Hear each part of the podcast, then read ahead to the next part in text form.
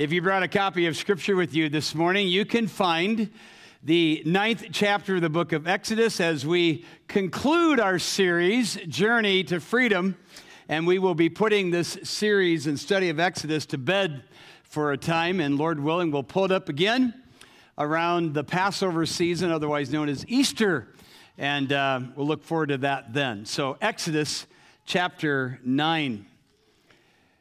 Well, both Iowa and Iowa State fans should be happy today. It's no secret that I'm a Cyclone fan, and my wife and I were watching the game, getting ready to go to a wedding rehearsal. We had to drive quite a distance to get to, and so basically 1 foot in the house, 1 foot out the door, watching the game's getting down to 4 minutes left in the game. The Clones had been up. They blew a big lead, and so Texas was ahead, and Iowa State had the ball. They were driving. They had the most pathetic drive, and they had to punt the ball with less than 4 minutes left. I was so disgusted. And I stood by the doorway, and I said, I can't believe this is happening again. And my wife said, dear, it's a game. I said, thank you for giving me my opening illustration for my sermon on idols this morning.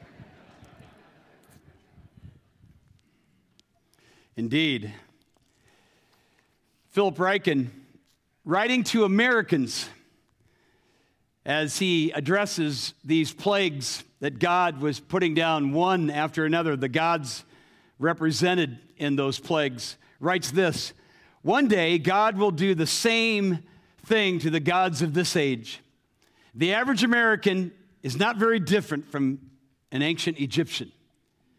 We still worship the same gods, only the names have changed. What we count on, what we work for, what we play at, what we dream about, these are the gods that we worship. And what matters most to most of us is personal prosperity. We depend on our economy every bit as much as the Egyptians depended on theirs. They worship the Nile, we worship the Nasdaq. They're just two different names for the same God. One day, God will glorify himself in America the way he glorified himself in Egypt. He will triumph over every false god in order to prove that he alone is the creator, the provider, the giver, and the sustainer of life. If that happens, when it happens, he writes, it will show where we have placed our ultimate allegiance. If you've been with us in this series, you know last week we've already studied these first four plagues that God sent to pummel the gods that the Egyptians worshiped, this polytheistic, pantheistic culture.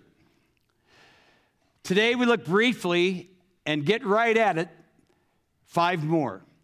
And so, chapter 9, the livestock and the plague, the pestilence that God would hit them with. It says, then the Lord said to Moses, go to Pharaoh and say to him, thus says the Lord, the God of the Hebrews, let my people go that they may serve me or worship me. For if you refuse to let them go and still hold them, behold, the hand of the Lord will fall with a very severe plague upon your livestock. Watch this parenthetical line. You might want to underline it because it's going to answer the question that people have as they march through these plagues going, wait a minute, if all the livestock die in this plague, how are there livestock left over when the other plagues happen? Here's your answer: that are in the field. The horses, donkeys, camels, herds, and flocks. But the Lord will make a distinction between the livestock of Israel and the livestock of Egypt, so that nothing, all that belongs to the people of Israel shall die. And the Hebrew is emphatic here. And watch this, and I want you to pay attention to this next line. And the Lord set a time, saying, tomorrow the Lord will do this thing in the land. And he would. And every single one of them would die. All the animals out in the field would die. But the exemption to the Hebrews is also emphatic in the Hebrew. The Hebrew literally says, not so much as one died. Now, we don't know what this pestilence was. We just know it was the first to bring death, destruction, and literally wreak havoc on the Egyptian agrarian economy. And it's no fluke, verse 4 tells us, that God now is protecting his own people in the land of Goshen. Right there in Egypt, they're protected. None of these plagues from here on in affect them, which is a miracle, of course. And again, as we've been saying, it's not like God was knocking out one god for every plague he had. He was knocking out dozens with every plague, perhaps. And this is no exception. There were several livestock-type gods that the Egyptians worshipped.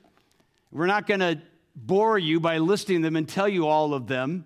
We'll mention one. The one was Apis, the bull god. And if you've seen the Ten Commandments, you've seen the bull that the Jews, remember when they finally get extracted, they're out in the wilderness, and while Moses is in the mountain, they create their own god out of the fire. Remember Aaron? We'll see that, Lord willing, in the days to come.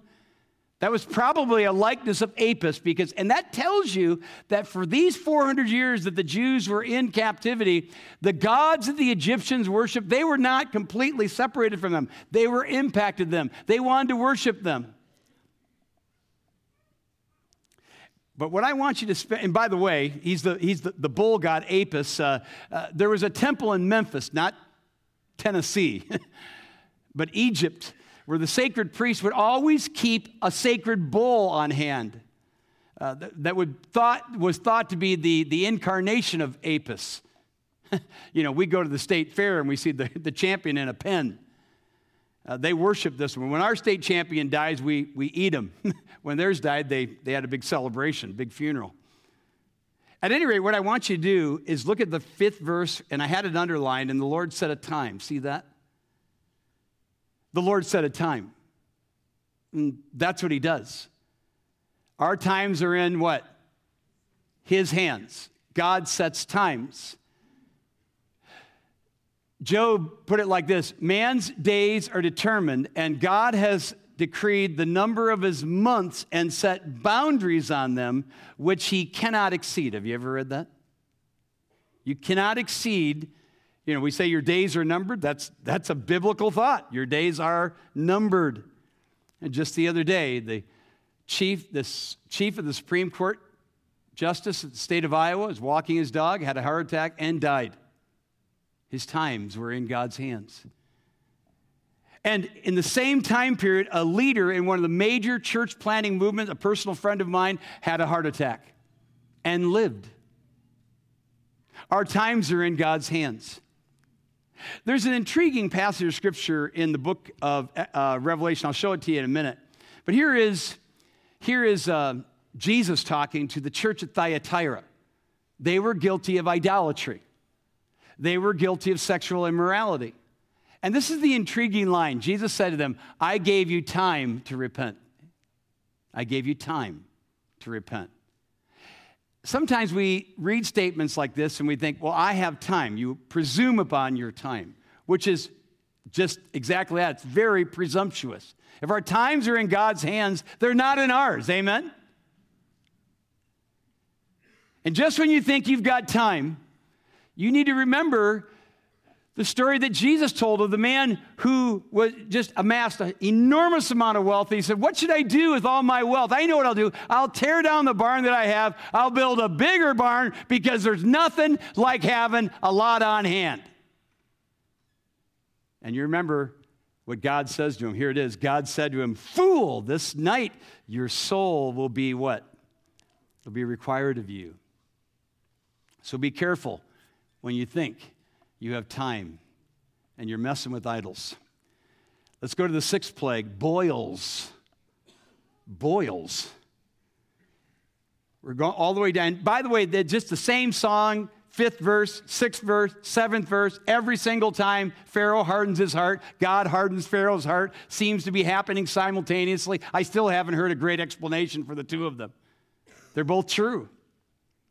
And verse 8 says, and the Lord said to Moses and Aaron, take handfuls of soot from the kiln and let Moses throw them in the air in the sight of Pharaoh. And as a result, that plume would put forth the plague that would create boils. And by the way, some of these plagues mirrored natural disasters that took place. But because of the miracle, the Jews being exempt, the sudden catastrophe, Moses praying, there's all kinds of things that show that there was nothing natural about them. But there have been recorded plagues, even in Egypt, of these, when the sun heats up the Egyptian land to 120 to 130 degrees, blisters appear on Egyptians and animals, grotesque outbreak of boils. At any rate, there are several gods that God was knocking down with this particular plague. One of them was the god named Nut, who would obviously be going nuts when this was all over. And another one, Shemet. Shemet was the god who was supposed to be the god who put away epidemics. So apparently, they're shown to be anemic. They're shown to be weak. No gods at all. But Moses is instructed to take his hands and put them into the soot that came from the kiln. Did you see that? And throw it into the air. Did you know the Egyptian priest did the exact same thing? That was a ritual that the Egyptian priest would do. They would throw soot in the air to bring blessing upon the land. So you see what God's doing. He's inverting every one of these curses. So the very thing that would bring oppression, and by the way, these would be from the very kilns that the Jews were making bricks from. So that which represented oppression and suffering for the Jew has now been flipped on its head, is bringing the same thing to the Egyptians. And the magicians are even afflicted. The rest of the passage, the context is the magicians couldn't even stand before Pharaoh and try to replicate the miracle because they had boils. It would be funny if it wasn't obviously so painful. That brings us to the seventh plague in chapter 9, verse 13. This is the longest recorded of all the plagues. The hail plague, and it was not just a normal hail. I mean, this was hail that was killing animal, destroying everything in its path from heaven to earth and men. And it was accompanied with fire. Have you ever seen hail with fire? That's the kind of hail that took place here, wiping out everything. And this, by the way, this is the reason. We'll get to the mercy of God in this in a moment, but. I was at Eppley Airport in Omaha a few years ago, and it was right after a hailstorm had gone through. I was with a friend. We were walking through the parking lot to go to the airport, and I'm not kidding you. Hundreds of cars, not one of them was exempt. The hail, they said there was softball-sized hail. There wasn't one car in the parking lot that was outside that's windows were not completely annihilated. Dents, huge tennis and softball-sized dents all over the hoods and cars. Every one of them was annihilated. Just imagine coming back from vacation to meet that. I want you to see God sort of pulls back the curtain and shows the theology behind these judgments in this passage.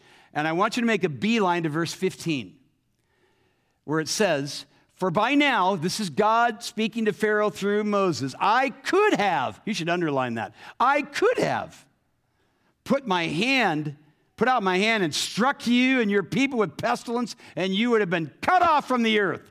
What's he saying? He's saying, I could have done this in one fell swoop rather than the 10.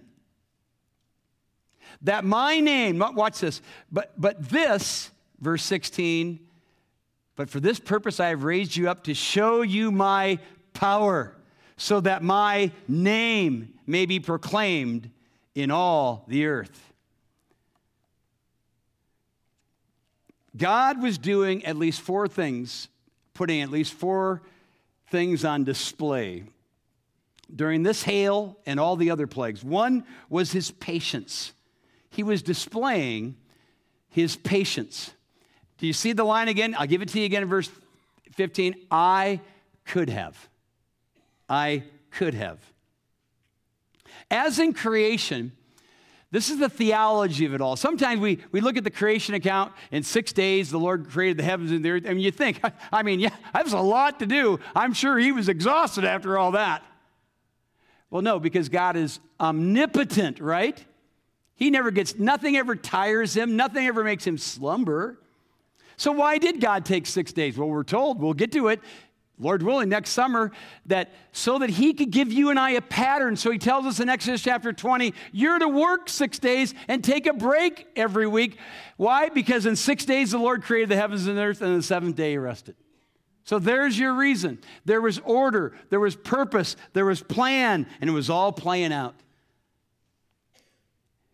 Again, he says, I could have. Sometimes we presume upon God. God could just put the wood down on you and me right now for the things that we do to violate his word and his will. But he doesn't, because he's a patient God. Aren't you glad? But we're a little bit like the mice that one of my kids had a mice issue. It's always nice to have 10 kids. You never know which one you're talking about. And so they bought a cat. And I said, is he a good mouser? My son, I just whittled it down, says, yeah, except he never kills them. He just catches them and plays with them. I said, you're kidding me. He said, oh, no. He goes, that cat will play with him, and then the mouse will get away, and then he'll pounce on him again. And he'll do that for a long period of time until he just wears the mouse out. He just lets the little varmints go and then pounces on it again. I thought to myself, that's just the way you and I are sometimes when we presume upon God's patience. We think we're getting away with it. We think we're getting away with the worship of our idols, whatever they are. You're just like a mouse in the hand of God. He's going to pounce on you in his time, because our times are what? They're in his hands. They're in his hands. So God is displaying his patience and his power. And you see the words used there. In fact, in the 16th verse, the Apostle Paul quotes this verse in Romans chapter 9, verse 16, as he talks about the secret of God's dealing with the whole issue of who he chooses and doesn't choose, who he judges and why he judges, and why God is always justified. He is always righteous in all that he does. He's also displaying his name. You see that used there. Your name, O Lord, the psalmist wrote, endures forever. Your fame among all generations. There's two things that God is always in the business of displaying: his name and his fame. That's what he's doing here. That's what he's doing now. That's what he wants to do in your life. And his mercy is on display. And I need to read this to you because we don't have it up here. I'm just going to read it because he's talking about this hail, which is going to devastate everything. But in the midst of it, notice what he says in verse 19. Now therefore send. Get your livestock and all that you have in the field into safe shelter. Now, anybody reading earlier might think, I thought the livestock were all dead. This looks like a contradiction. That's why I had you pay attention to the third verse that says that are in the field. See, the Word of God is never contradicts itself. The livestock that was sheltered that wasn't killed, so that livestock's out, and he's saying, get your livestock in for safe shelter. For every man and beast that's in the field that's not brought home will die when the hail falls on them. Then whoever feared the word of the Lord among the servants of Pharaoh hurried his slaves and livestock into their houses. Even they're waking up to this. But what mercy. What mercy. And let me just say this. Friend, there's a storm coming. Much more devastating than this one. And it won't be a hailstorm. It won't be hail fire. It'll be hellfire. And while this plague had a conclusion, the one that some of you are facing will never end. And so God, in the midst of his judgment, his justified judgment, continually shows us his mercy. And he said to the enemies, to the Egyptians, and he's saying it to you, come to me for shelter. The Bible says if anyone is in Christ, there's your shelter. They're not just a new creation. You're safe. You're protected. You'll be free. That's the mercy of God. Amen? The eighth plague is locust, and we have to skip down to the 10th verse. Again, in every plague, Pharaoh starts to give in, weakens a little bit, starts to compromise, then hardens. The locust in chapter 10 says, Then the Lord said to Moses, Go into Pharaoh, for I have hardened his heart and the heart of his servants, that I may show these signs of mine among them, and that you may tell in the hearing of your son and your grandson how I have dealt harshly with the Egyptians, and what signs I have done among them, that you may know that I am the Lord. So Moses and Aaron went into Pharaoh, said to him, Thus says the Lord, the God of Hebrews, How long will you refuse to humble yourself before me? Let my people go so they can worship me. Locusts are then unleashed by the billions. Have you ever seen a video of locusts? I bet a lot of you have. You can go on YouTube and see them. Locust swarms and plagues still occur. In places in Africa, their swarms have been recorded. They're always about 100 feet high. They have been recorded between 4, wait for it, and 40 miles long. They are eating machines. When a locust plague occurs, which happens again about every 10 or 20 years in various parts of the world, even in the States, when locust plagues occur, there's no stopping them. You cannot stop them. They just devour everything in their path. They are the farmer's worst nightmare and rancher's worst nightmare. And there are at least 5 known gods connected to the crops that these locusts were devouring. But what I want you to see is the little nuance. In every one of these plagues, God throws a little nuance in there for us to learn. He tells us in verse 2, this one here is for storytelling. Why don't you take your son, plop him up on your lap, and your grandson, and tell him the things I've done. Tell him how I've devastated, how my judgments came in. These miracles were meant for future storytelling. In fact, in chapters 12 through 15, which we'll get to, Lord willing, in the months to come, God says several times, record these things so that when your kids ask, what's going on here, you can tell them. Life events with clear, God-only type of explanations are meant to be recorded and rehearsed. You have made your wonderful works to be remembered, Psalm 111, verse 4. Have you ever read that? Listen, if you think about it, we're in the Thanksgiving season.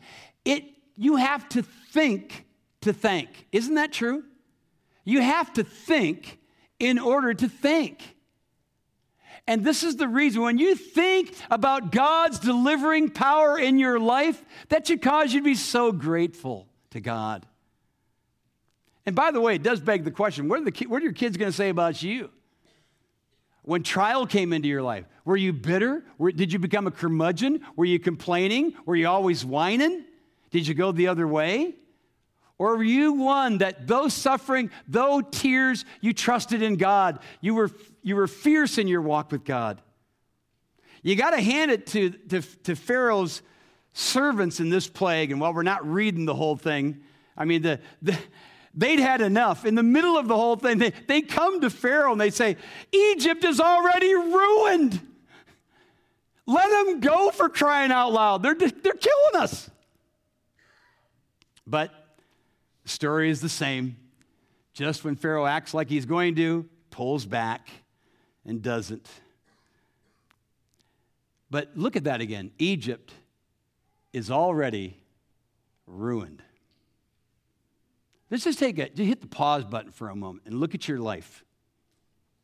Those of you who are wrestling with some idol in your life, whatever idol that may be, an external idol or an internal idol, it will ruin you. And in some cases, it's already ruining some of you by your decisions, by your priorities, and it starts almost always in the home. Husbands not leading, wives not managing. They're managing everything else but their homes in some cases, and it's ruinous, and it will be ruinous. And don't miss yet another compromise by Pharaoh, who represents Satan, to compromise, which we talked about last week. So in the middle of this, I mean, you got locusts. They're everywhere. He finally caves in, and he says to him in verse, I think it's in verse 8, yeah. But exactly who will be going, he asked Moses. He already knew. Moses has already made it clear, you got to let us all go. We're all going. Wives, kids, cattle, the whole nine yards. What is Pharaoh doing? He's doing exactly what Pharaoh's been doing in many of your lives for a long period of time. This is one of his greatest tactics in compromise. Write it down. It's the word stalling. Stalling. Yeah, I know. Yeah, okay. Yeah, I'll think about it. I know I should. I mean, January's coming. I mean, you know, that's when we all make those commitments, right? And that addiction, that idol, that weight issue, whatever it is that you're dealing with that is your idol, you have already been in the clutches of Satan by the compromise of the stall. I was a wrestler, and there's one thing that referees would not put up with, and they still don't to this day, and that's stalling. You get penalized for stalling, and you actually get disqualified for stalling. I've seen it happen. It is the most. If you want to know what the most demoralizing thing in the world for a wrestler is, it's to be disqualified for stalling, and it happens. And some of you are facing disqualification right now because you continue to stall. It's a tactic that is as old as the days of Pharaoh.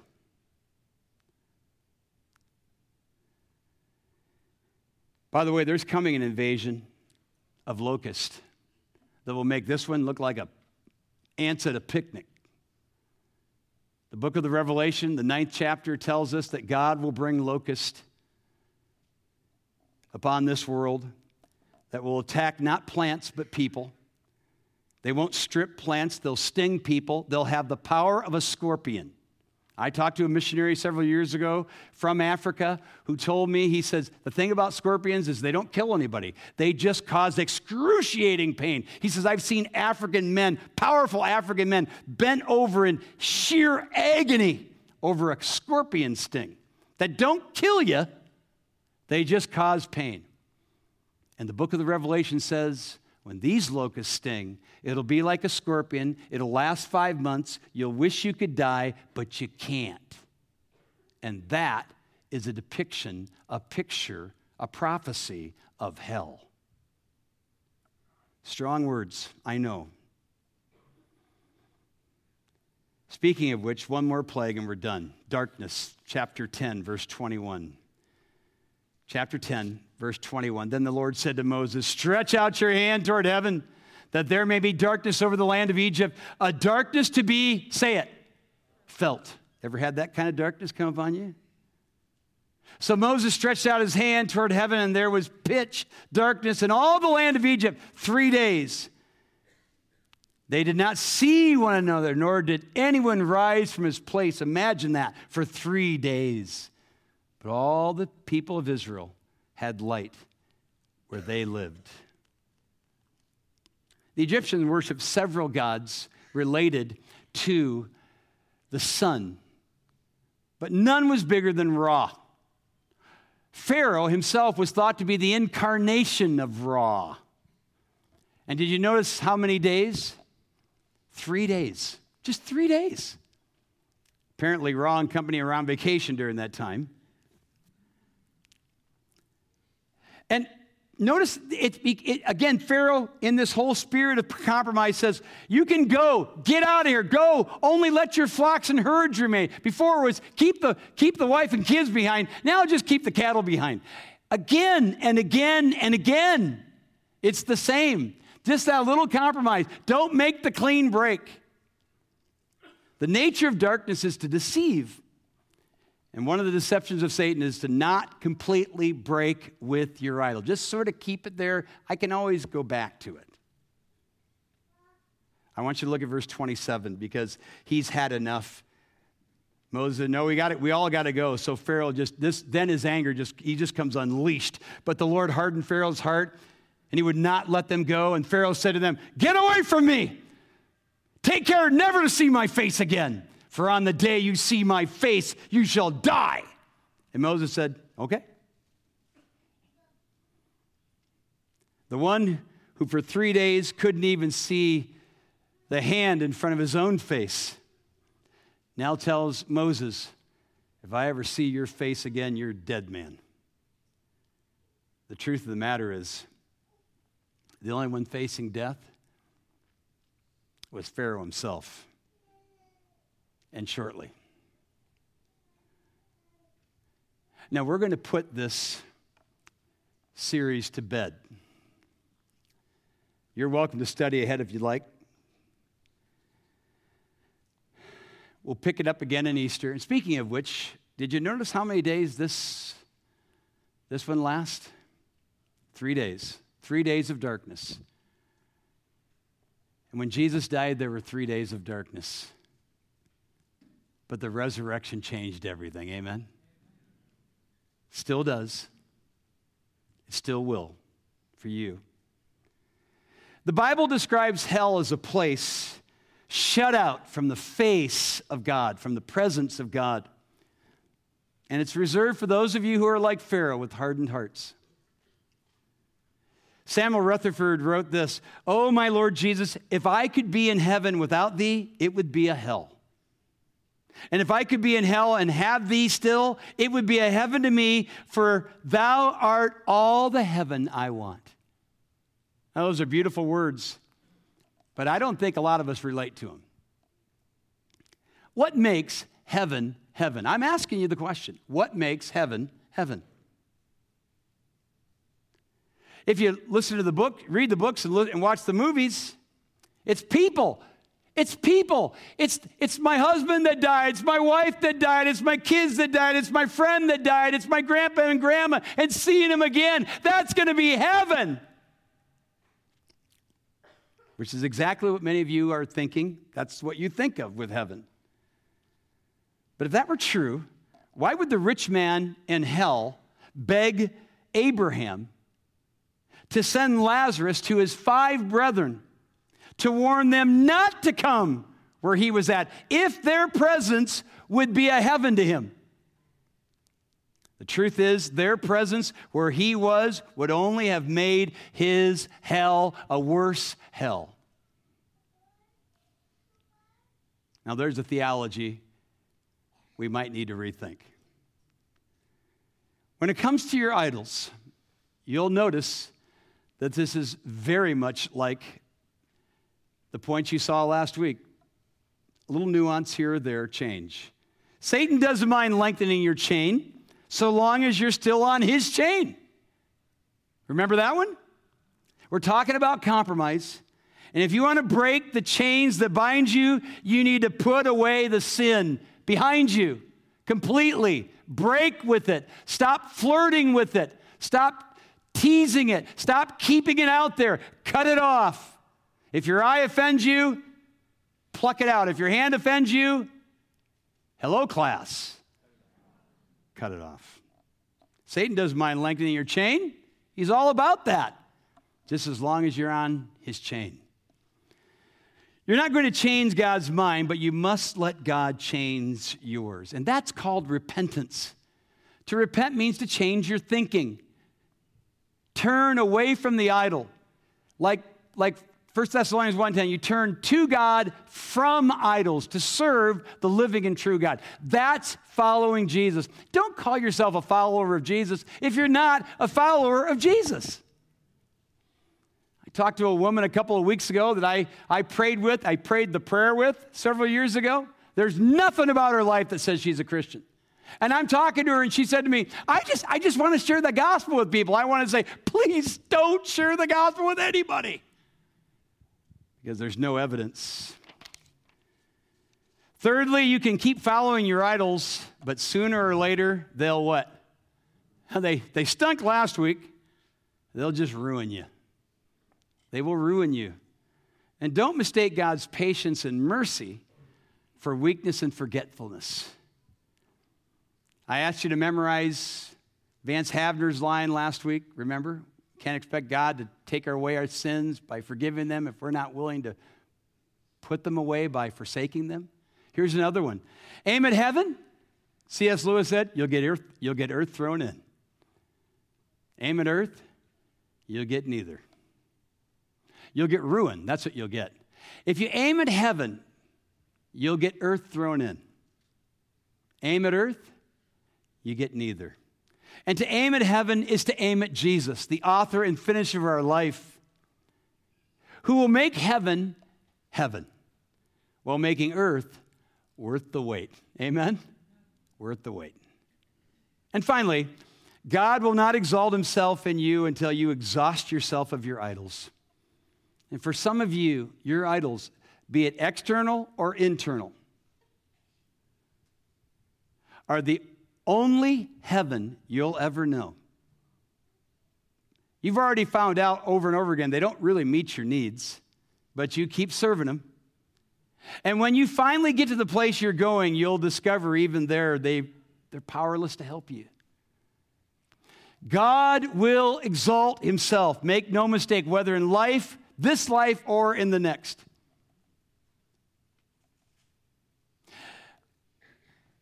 There's a movie that just came out. I haven't seen it, but it's based on a true story. It's called Ford versus Ferrari. Back in the 50s and 60s, racing was huge, and the Europeans were always kicking our heinies. Ferrari ruled. Ferrari's in financial difficulty at the time, and so Ford tried to buy him out, because you can't beat him, buy him. Didn't work. And so sets the stage for this competition, which I won't tell you what happens. I haven't seen the movie, but I know what happens. About that time, in the same time frame, the Fram oil filter company came out with a commercial that was absolutely unforgettable, with a motto that almost everybody who lived in those days remembers to this day. They'd show a mechanic with the Fram oil filter, and, saying, talk about this car and the problem with this car, and he'd say, you can use the Fram oil filter. Here's the deal. You can pay me now, or you can what? Pay me later.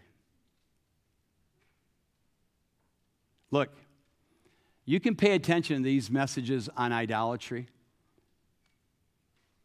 and you can pay God now, or you'll pay forever later. But I have good news for you. He already paid it for you. All you got to do is accept what he's done for you. Put away your idols. Place your faith in the Lord Jesus Christ, who died for your sins, who died for your idols, who died for those things that you are unwilling to get rid of, that shows you're not a true follower of Jesus to begin with. Trust him today. Place your faith in him today, and he will save you. Believe that he died and rose again for you, and be free. Be free. There's nothing like being free from an idol, and serve the living and true God. Will you pray with me? Our Father, we thank you for your word. We thank you for these awful judgments that depict and picture so many things in our own lives. We thank you for the heart of Pharaoh, because our own hearts look like his so often. We thank you for mercy that's woven into these deserved justices that you were meting out in Egypt. There is a shelter. It is your Son. And we must go into him if we want to be saved. And dear friend, if you're there sitting here in prayer right now and you would say, I'm tired of serving my idols. I want my sins to be forgiven. I want a relationship with the living God. Then believe in Jesus today. Believe that he died for you. Believe that he rose again for you. And tell God that in your heart. Turn away from your sin and turn to Jesus right now in your heart and be saved. Lord, I pray that you would revive us, that you would cause those individuals that are in this room who are stalling, those who know you but are stalling when it comes to their own personal idols, to stall no more, that their faith might be, as James said, activated and real. And in the end, Lord, may you be exalted, because we're told that in the end, because of his death and resurrection for us, you, dear God, have highly exalted Jesus, and you have given him a name which is above every other idolatrous name. And that at the name of Jesus, we pay me now or pay me later, every knee will bow, every tongue will confess that he is Lord, to your glory, dear God, and forever. Thank you, Lord, that in reality he paid everything. We don't have to do anything but trust from our hearts, and make us a trusting people and true followers of you. We ask in Jesus' name, amen. Let's stand.